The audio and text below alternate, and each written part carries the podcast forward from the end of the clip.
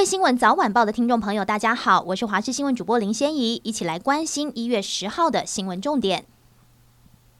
今天白天东北季风减弱，全台气温稍微回升，但明天开始冷空气南下，强度可能达到强烈大陆冷气团，越晚越冷。周三清晨最冷下探九度，加上夜间强辐射冷却加成，新竹以南至台南清晨下探八到十度。从今晚开始，华南云雨区东移，水汽就会增多。温度方面，低温大约十二到十七度，白天高温北部十九到二十一度，中南部二十三到二十六度。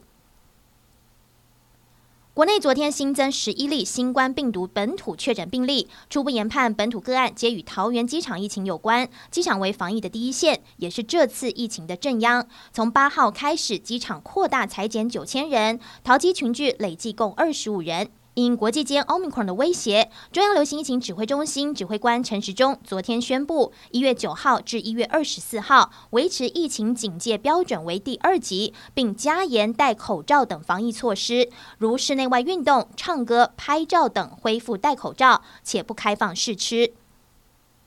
桃园市中坜区两所国中今天突然宣布预防性停课一天，原因是有学生家人确诊，以及家人疑似曾密切接触确诊者，因此学校临时通知停课。就在中坜某国小生确诊后，卫生局紧急匡列同补习班的同学采检，其中一名同学也确诊，而该生就读的国小已经紧急宣布停课十四天。确诊小学生的哥哥因为就读中坜某国中，校方今天也预防性停课一天，全面改采线上教学。桃园市目前已经有两名小学生因为桃机群聚事件确诊。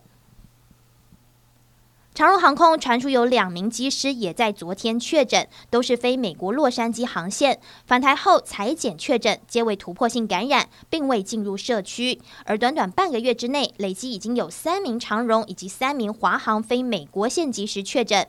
根据了解，这两名机师都是飞美国洛杉矶航线，其中一名机师返台入住防疫旅馆隔离期满五天，于一月八号进行 PCR 采检，结果出现阳性。该机师无症状，为采检后才得知确诊。另外一名机师则是一月八号从美国洛杉矶执勤返台，入境防疫旅馆后，马上感到身体不适，有流鼻涕和咳嗽等症状。机师机警自主通报后，立即 PCR 裁检，于昨天确诊。短短半个月，国际航空包括华航和长荣累计六名机师飞美后染疫确诊。对此，长荣航空表示，一切依中央流行疫情指挥中心说明为准。